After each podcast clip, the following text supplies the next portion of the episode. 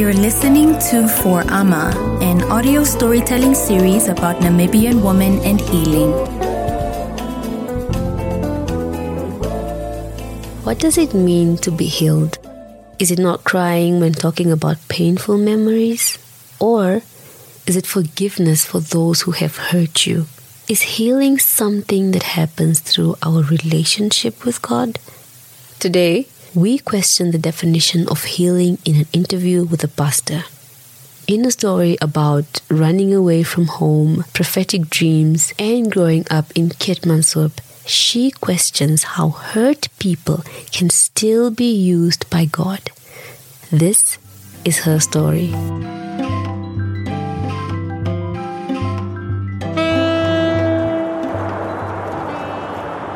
I'm from down south, all the way from Keetmanshoop, the dusty streets of Keetmanshoop. That's where I hail from.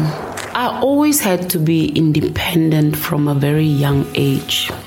We grew up in a in a house where domestic violence was the order of the day.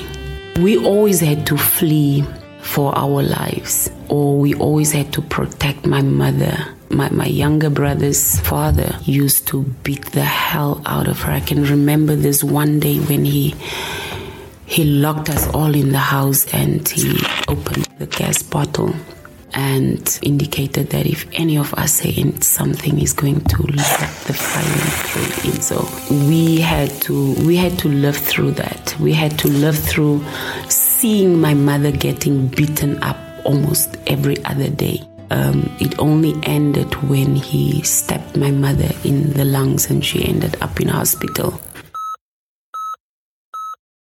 I think my mother chose to chose to find solace in alcohol.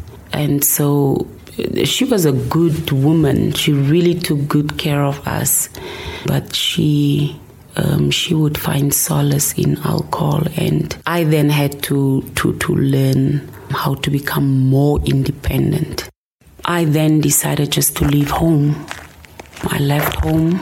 I left home and I started looking for a life outside Keetmans. I actually went to hitchhike and then one of the trucks passed by and then yeah. So I came to Windhoek and that's I came by truck at age 13, I think. For the first uh, few months, I went to stay at the house of this person that gave me a lift, the truck driver, with him and his wife and his daughters. And then I moved to my aunt's house and it didn't work out. And then I had to be moved from there to my sister's house. I had a different nature within me, a different way of doing things. And then I started to get into this things of drugs. So I moved from one house to another. So I didn't really had a stable environment. That's how I lived my years in Windhoek. It wasn't easy. It wasn't easy because I had to do a number of things for survival. Of course, selling drugs, being a domestic worker to my own sister, gambling with dice, a number of things that I know in today's society, if I look back at it, I wouldn't encourage anyone in today's life to take that path. I'm saying that because, for example, if you sell drugs to someone's child, that family, that parents start rejecting you because you're bringing something negative into into the lives of their children. However, for you, it's about survival. So you, you don't take into consideration that you destroy someone else's life. So you must already start learning what it means to survive without destroying other people's lives. I even used to be a, a pimp. I'll set off guys, girls against guys just to get something, you know, and, and I didn't care what they're going through as long as it doesn't happen to me.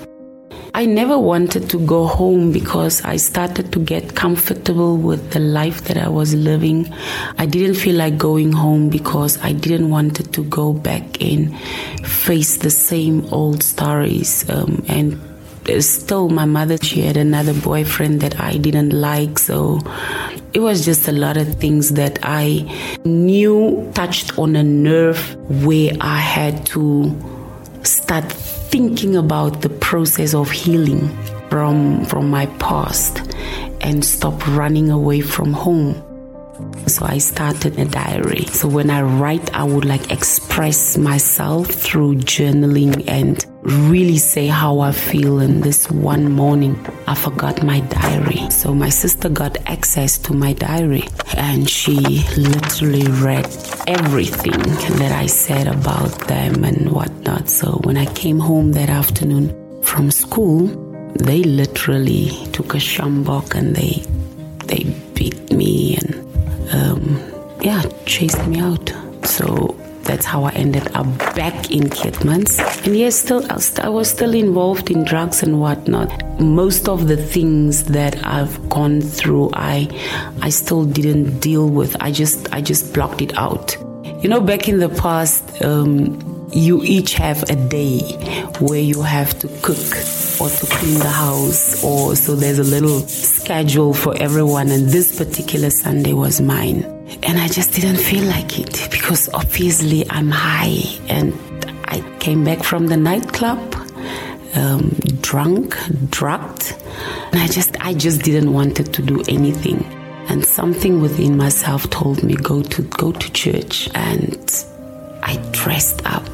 I can remember when I when I got to church, of course it was all eyes on me, but I didn't care because I was drunk. I was wearing black boots, very short. You could see that this is not the normal church goer. But I was so confident because I knew I'm not here for anything other than getting some sleep, you know. So um, I remember when I walked in, I could see that you you you observe some people that are surprised, especially if you haven't been in church for a long time. And then you get those ones who look a little bit excited. Oh, finally she came to church. But I can remember when I when I when I walked through, there was a different. Um, I could I could feel a different level of atmosphere, calmness, um, and for me it was this is what I need because I just want to sleep it off. So just by walking through the doors of the church and taking my seat next to the the usher, it, it, it was just a different feeling, a feeling that I cannot explain. But for me, I thought it is because I'm going to have my sleep. So if I think back on it now, then it must be these feelings that people talk about when most probably the Holy Spirit, you know, uh, it must be something extraordinary, something divine because I, am not able to explain it. And, and I, I think I took a nap or I passed out. I don't know what happened, but of course I was tipsy. Not tipsy, drunk, really drunk. And the next moment I found myself in front of the altar. Now, apparently, and I don't know if this is true, but apparently, according to those who have been in church on that particular Sunday, when the invitation to Christian discipleship was extended to, to the congregants, apparently I stood up. Now, my question is as drunk as I was, how did I hear that? Apparently, I went to the front and I gave my life to Christ. I indicated that I want to get into the itinerant ministry, becoming a pastor. How could that be? I never asked to be a pastor. I've been on the streets, enjoying my life, having fun, doing nightclubs and just just being me, you know? And one Sunday morning it just happened. So when that moment happened, um, the church moment happened. For me, interesting enough, after I got saved, at age 19, I now need to find different ways of doing things. And um, the United Nations Children's Fund had a program that time called My Future, My Choice. And that really resonated with me and, and it, it became my motto. So every time when i every day when i wake up after prayer and i had it on, on my wall on my mirror in the bathroom i would read my future my choice. One afternoon i was sleeping in my room and i just had this dream that my mother is crying and that she literally gave me to there's this one pastor. So in my dream, I saw my mother telling this pastor, I don't have anything to give to you. All I have is my daughter. And so I am offering my daughter to the church because I don't have any money or anything to give to you.